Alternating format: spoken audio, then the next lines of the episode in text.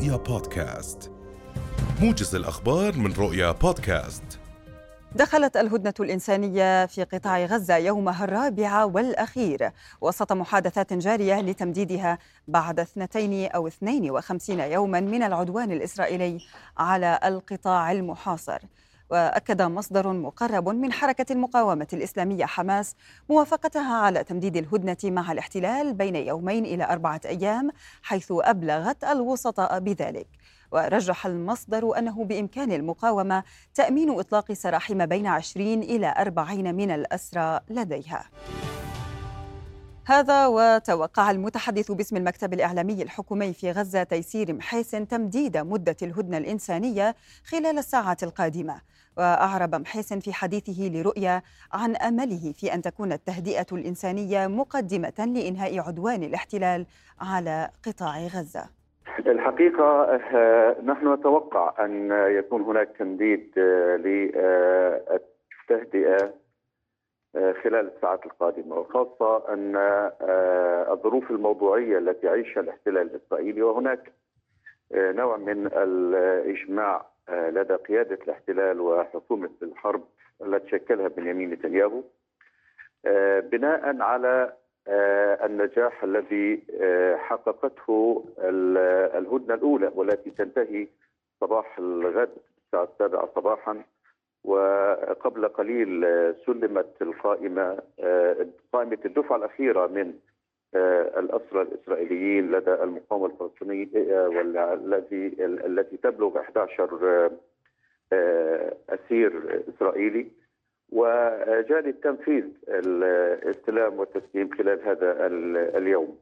آه، كما أن الأوضاع السياسية في المجتمع الدولي وخاصة في لدى الإدارة الأمريكية التي تتجهز آه، للذهاب إلى الدعاية الانتخابية خلال الشهر القادم أيضا والتي هي معنية في نفس الوقت بأن يكون تكون المنطقة هادئة وأن آه، تتراجع حده التصعيد في المنطقة. أيضا ابسط في ظلالها على آه، القناعات في المنطقة وخاصة لدى الاحتلال الإسرائيلي بضرورة الالتزام مع التوجهات السياسية لإدارة بايدن في البيت الأبيض.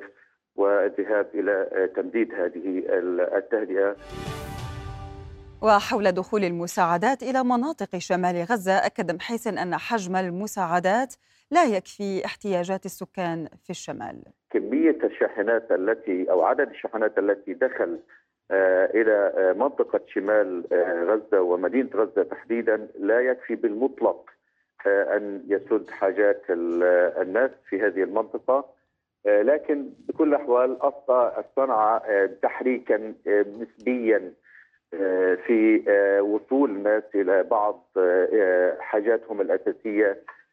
وأنا شهدت بالأمس دخل إلى مستشفى المعمداني حوالي ست شاحنات كبيرة.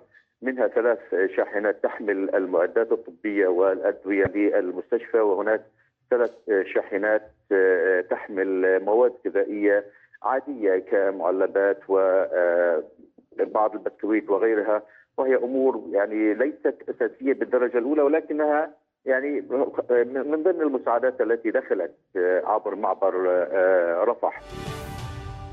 ومن غزة ينضم إلينا مراسلنا من هناك غازي العلول أهلا بك غازي هل لك أن تطلعنا على أوضاع الغزيين في اليوم الرابع للهدنة وكيف يرصدون انتظار تمديد هذه الهدنة؟ تحية لك رفاه. بالفعل هي ساعات حاسمة بالنسبة لهم لا يريدون العودة على أي حال إلى ما كانوا عليه قبل هذه الأيام الأربعة التي شهدوا فيها بعضا من الهدوء وعاد بعضهم إلى منازلهم آه، وسط ظروف إنسانية صعبة هناك قلق متزايد ومرتفع بمرور الساعات. آه، سيما وأن آه، لا حديث رسمي حتى هذه اللحظة الوصول إلى وتمديد هذه الهدنة على الأقل لاربعه أيام أخرى أو وقف لاطلاق النار. هم يمنون نفس بشكل كبير لأن يكون هناك توافق حول صفقة أو صيغة نهائية. من ضمنها وقف إطلاق النار بالإضافة إلى إمكانية عودة النازحين الذين خرجوا من شمال القطاع ومدينة غزة ليعودوا إلى منازلهم ومناطق سكنهم في تلك المناطق. عمليا هذا اليوم الرابع يشهد استمرارا تدفق المساعدات الإنسانية إلى قطاع غزة سواء ذلك في الجنوب أو حتى في شمال القطاع. وهو الأمر الذي خفف من حدة ووطأة الكارثة الإنسانية المتعلقة بالمواد الغذائية والسمونيه التي انقطعت طويلا على مدار 48 يوما. وبدأنا نشهد حالة من الحراك في الاسواق في الأماكن التجارية ذلك لتلبية الاحتياج اليومي بالنسبة للمواطنين. بالإضافة إلى أنه يمكن القول بأن هناك بعض الخلافات حول القوائم التي قدمت اليوم من قبل حركة حماس للجانب الجانب الاحتلال الإسرائيلي. خاصة أن حماس قدمت أسماء لأطفال دون أمهاتهم. هذا وفق ما ورد في الإعلام العبري وهي نقطة خلاف. تعمل أو تعمل الآن قطر والوسطاء على حلها. ومن المتوقع أن يكون هناك انباء إيجابية عقب كل هذه التصريحات المتعلقة بالمباحثات لتمكين هذه الهدنة على الأقل من يومين إلى أربعة أيام ولكن ذلك يبقى مرهونا بالقوائم الجديده التي ستقدمها حماس خلال الساعات المقبلة. وعلى ما يبدو بأن الاحتلال الإسرائيلي هو الآخر لا يريد على الأقل في هذه الأيام العودة إلى القتال هو يريد أن يضمن خروج أكبر قدر ممكن من الأسرى من المدنيين وبالتالي آه، قد نشهد خلال الساعات المقبلة أخبارا إيجابية في هذا الإطار. إن شاء الله غازي، غازي بالنسبة لتدفق المساعدات هل يأتي فعليا بنفس القدر على ما هو عليه من اليوم الأول للهدنة إلى هذا اليوم؟ الخلاف كان على هذه النقطة أيضا بسبب الخروقات من قبل الاحتلال الإسرائيلي تم التوافق على دخول 200 شاحنة وما دخل في اليوم الأول هو 196 ولم يسمح الاحتلال في اليوم الأول لدخول هذه الشاحنات إلى شمال القطاع ومدينة غزة، بالتالي عمليا كان هذا خرقا للاتفاق ولبنوده ومن ثم حلت الخلافات. في اليوم الثاني دخلت 198 شاحنة. بالأمس دخلت 200 شاحنة. واليوم من المتوقع أن تدخل شاحنات إضافية آه، آه، ليتم هذا الاتفاق سيما أن حماس والمقاومه الفلسطينيه في غزة التزمت بكل الشروط وكل البنود وهو أمر غاية الأهمية بالنسبة لهذا الاتفاق. حتى آه، التوافق جاء من خلال بنود واضحة ومشروطة من قبل الوسطاء. بالتالي حماس والمقاومة التزمت ولكن الاحتلال كان يخترق بعض هذه البنود من خلال تحليق الطائرات في المناطق الجنوبية لقطاع غزة بالإضافة إلى عدم ادخاله في اليوم الأول المساعدات إلى شمال القطاع. ولكن حلت هذه الخلافات ويامل الفلسطينيون هنا أن يكون هناك بالفعل توافق ومباحثات إضافية وصولا لوقف إطلاق نار نهائي. ولكن في الأفق القريب حتى هذه اللحظة لا يبدو أن هناك آه، آه، آه، أخبار أو أنباء متعلقة بهذا الجانب. كل الأخبار الواردة وحول المباحثات الإيجابية هي متعلقة بتمديد الهدنة ليومين أو أربعة على الأقل. غازي أريد أن أسأل عن حال الأطفال، هل وجدوا ما يروح عنهم خلال أيام هذه الهدنة؟ ما هو أبرز المتنفسات للغزيين ولأطفالهم؟ المتنفس الوحيد هو عدم آه، استشهاد 300 من المواطنين الفلسطينيين وعدم آه، آه، إعاقة ألف من المواطنين بالإضافة إلى توقف الانفجارات التي ترعب كل صغير وكبير. هذا هو الفارق وهذا هو المتنفس الوحيد بالنسبة لهم. عمليا على الأرض لم يستطع الكثير من المواطنين العودة لمنزله أو أن يأخذ قسطا من الراحة في منزله. آه، كل هذه التفاصيل كانت بالنسبة لهم مزعجة للغاية. الأطفال لم يجدوا ضالتهم فيما يتعلق بالحاجيات البسيطة أو حتى في آه، الترفيه عن أنفسهم آه، من خلال بعض الزيارات أو الخروج والفسح كما يقال. ولكن هم شعروا ببعض الشيء من الأمان وسط توقف لإطلاق النار و آه، آه، آه، يعني توقف للقصف في كل مكان.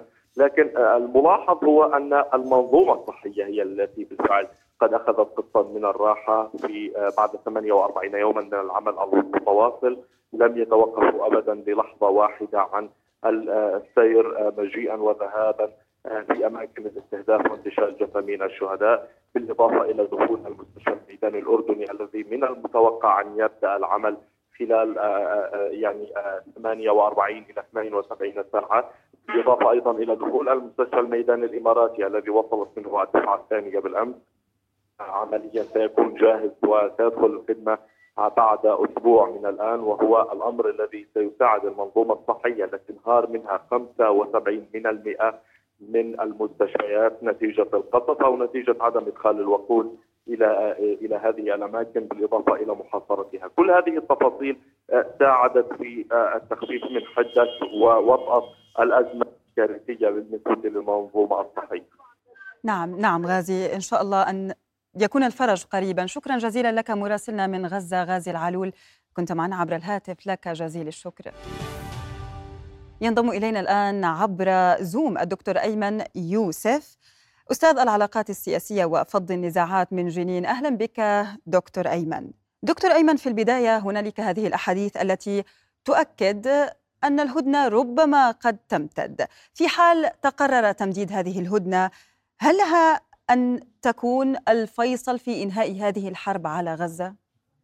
أنا برأيي يعني من المبكر الحديث عن يعني نهاية هذه الحرب أو هذا العدوان على قطاع غزة على اعتبار أن جيش الاحتلال في غزة يعني إسرائيل لها مئة ألف جندي حاليا موجودين في غزة وبالتالي المعركة لن تنتهي بهذه يعني بهذه السهولة دخول الجيش ودخول جيش الاحتلال إلى غزة كان سهل أما قرار الانسحاب هذا فيه له تبعات استراتيجيه وتكتيكيه وفيه له تبعات يعني حتى سياسيه على على دولة الاحتلال وتبعات دولية، لذلك أعتقد أن تراكم الهدنات هذا مؤشر جيد، نعم يمكن البناء عليه للحديث عن وقف إطلاق نار، لكن أعتقد ليس في المدى القصير وإنما في المدى المتوسط يعني بعد يعني بعد أسابيع، في هناك رغبة داخل دولة الاحتلال للاستمرار في عملية الهدنة لأنه أمام الرأي العام الإسرائيلي الداخلي من غير المنطقي إطلاق سراح 30 أو 40 من الرهائن وإبقاء مثلا 50 لذلك يعني منطقيا إسرائيل تتحرك باتجاه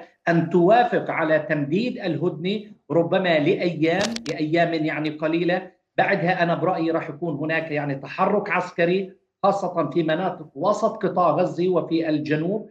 حتى وإن لم يكن اجتياح كامل يمكن أن يكون بعض الضربات الجوية يعني على أساس إنه إسرائيل دائما بتكون مقتنعة إنه أفضل طريقة للتفاوض على الجنود سيكون من خلال الضغط العسكري المباشر. اذا دكتور أيمن هل ترى بقراءتك للمشهد السياسي بأن مصلحة الاحتلال من هذه الهدنة تتمثل باستعادة الأسرى أم بالتقاط أنفاسه عسكريا؟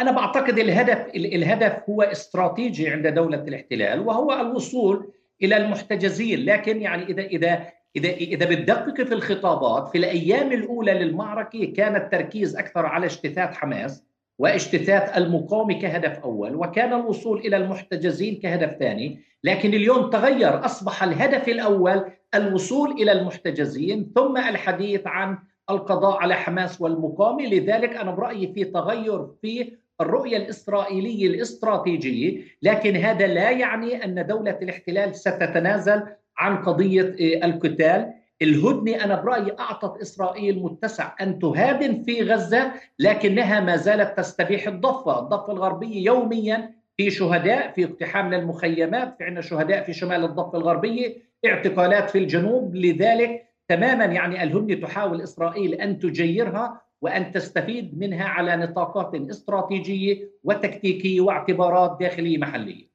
دكتور أيمن تحدثت في البداية عن أن لانسحاب القوات البرية من غزة تبعات استراتيجية وسياسية، هل لك أن تطلعنا على هذه التبعات أو بعض منها؟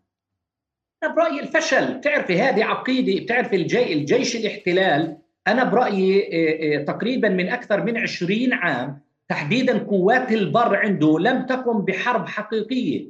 لذلك في هناك ترهل في سلاح الجو هو الذي يحاول أن ربما يصل إلى ان يضرب بعض الأهداف لكن ما زال هناك يعني ترهل في القوات البرية العقيدة العسكرية الإسرائيلية والعقيدة الأمنية يعني تتراجع بشكل كبير. إذا قمت بإدخال الجنود وإرجاعه ربما خلال فترة شهر لذلك أعتقد إنه راح يكون في هناك تبعات على على نفسية الجندي وعلى نفسية يعني المقاتل من قبل دولة الاحتلال. وبالتالي ارجاعه مرة أخرى إلى القتال أنا برأيي راح يكون في هناك صعوبة معينة. وأنا بعتقد أن المقاومة في غزة يعني تدرك يعني هذه الصعوبات، تدرك طبيعة الخطاب الإعلامي وتدرك أن في هناك يعني داخل جيش الاحتلال ما زال هناك بعض الضباط الذين يريدون القتال.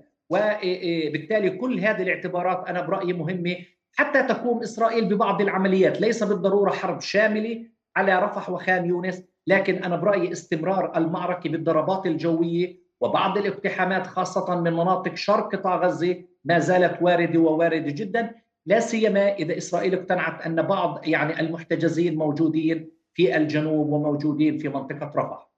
دكتور أيمن بالنسبة لوجود قوات الاحتلال في الجانب الشمالي من غزة هل هذا سوف يقود لأن تبقى القوات في شمال غزة وبالتالي ستكون هذه المنطقة تحت سيطرة الاحتلال كما يزعم أم أن ربما يعني لمخطط أن تتحلق غزة بقوة أممية أن يأخذ أيضا مجراه خلال الأيام القادمة؟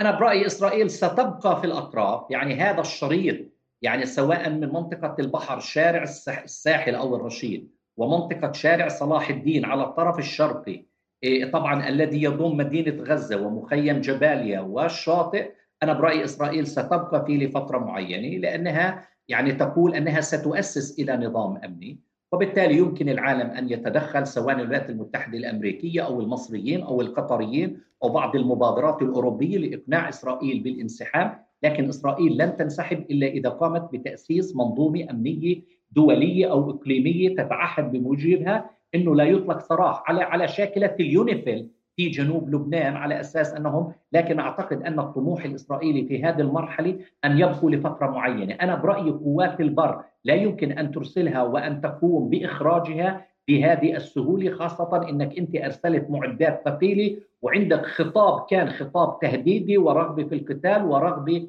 يعني في الحرب والإبادة الجماعية، لذلك أعتقد أن الأيام القادمة ستشهد حتى بعض الضربات لمخيم جباليا لأن إسرائيل لم تستطع دخول عمق مخيم جباليا ومنطقة الشجاعية لأنه هاي المنطقتين هما الأخطر في منطقة شمال قطاع غزة. ويبدو أن الفصائل كلها بما فيها فتح وحماس وكل المقاومة لها تواجد قوي في هاتين المنطقتين. لذلك أعتقد أن القتال وبعض العمليات والضربات سيكون يعني محصور في هاتين المنطقتين في شمال قطاع غزة. دكتور أيمن بما أنك ذكرت أمريكا أمريكا تؤيد هذه الهدنة وهي واحدة من الوسطاء.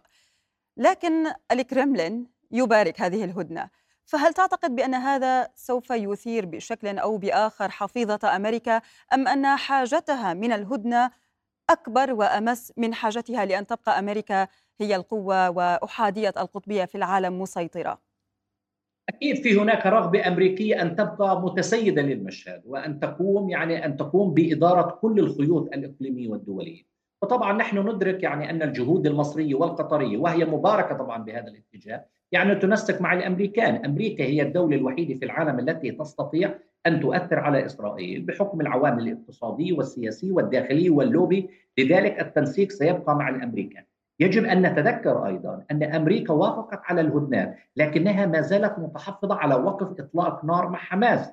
هي تعتقد أن وجود حماس في قطاع غزة ربما سيشكل إشكاليات لإسرائيل وبالتالي هي هي تميل إلى وجهة النظر الاسرائيليه بأهمية ربما يعني القضاء على بعض القدرات العسكرية لحماس وربما وضع نظام أمني. لذلك الموضوع حتى أيضا معقد من وجهة النظر الأمريكية. ويجب أن نتذكر أيضا أن الست شهور القادمة ستشهد بداية الحديث عن انتخابات أمريكية جديدة.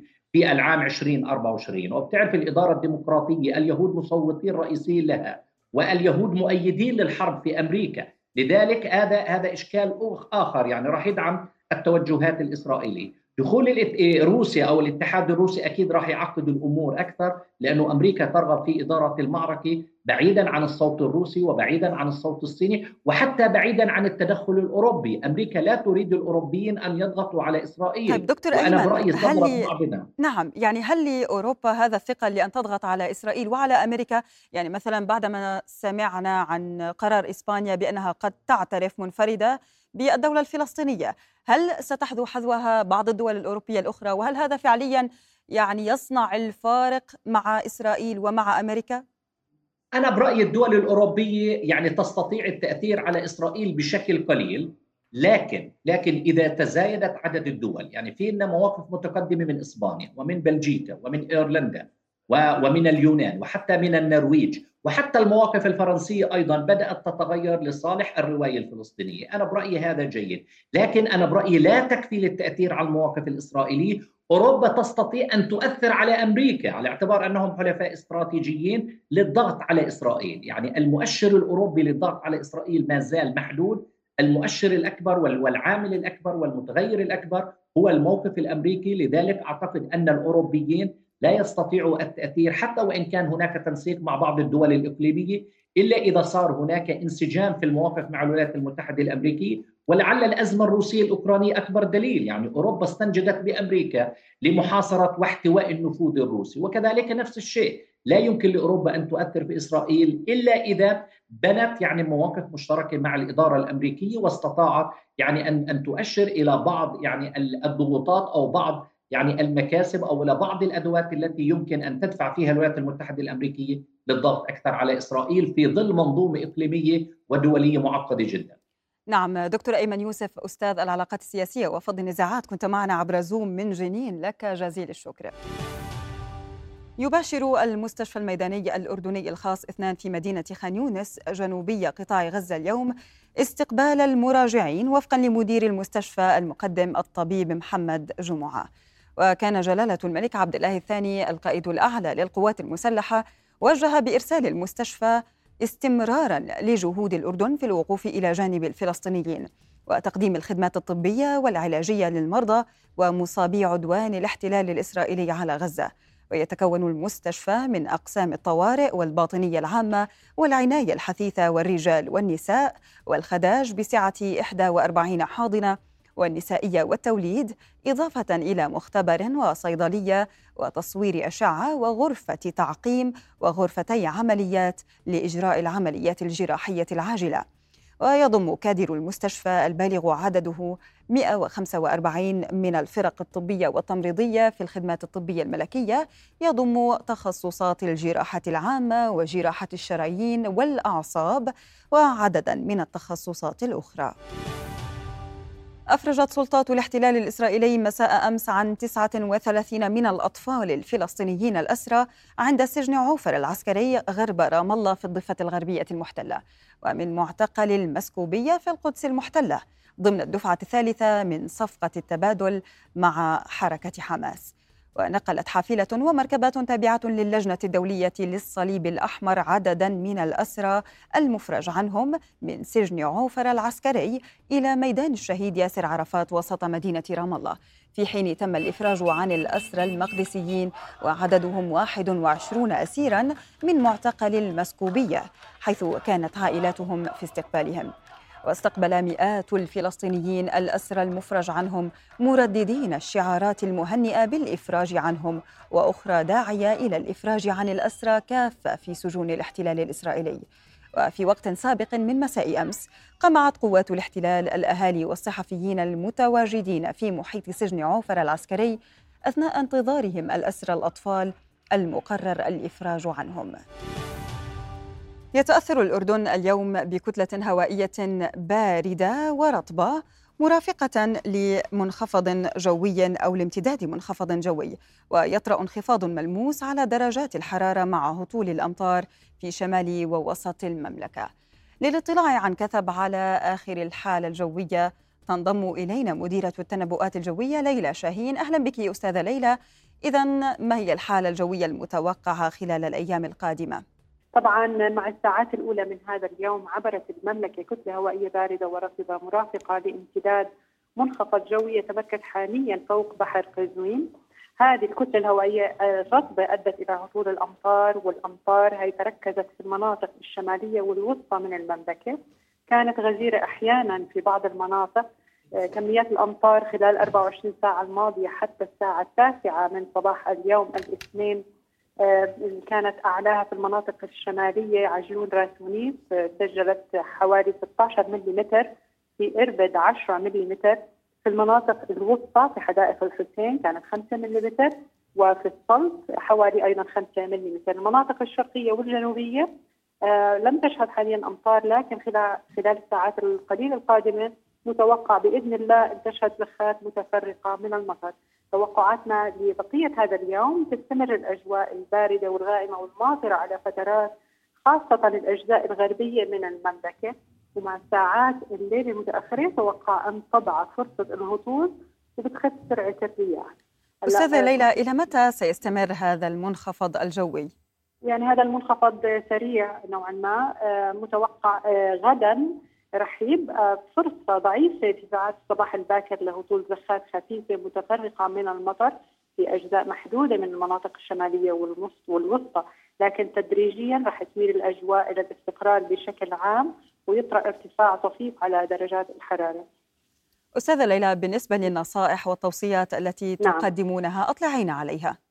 نعم. تحذيراتنا آه، مع هذه الحالة الجوية اليوم نحذر من خطر تدني مدى الرؤية الأفقية بسبب تشكل الضباب والغيوم الملامسة لسطح الأرض فوق المرتفعات الجبلية والسهول وأيضا من خطر الانزلاق على الطرقات التي تشهد هطول مطري ومن خطر تدني مدى الرؤية الأفقية وانعدامها أحيانا على الطرق الصحراوية بسبب الغبار. الأستاذة ليلى شاهين مديرة التنبؤات الجوية لك جزيل الشكر كنت معنا عبر الهاتف. شكرا لك.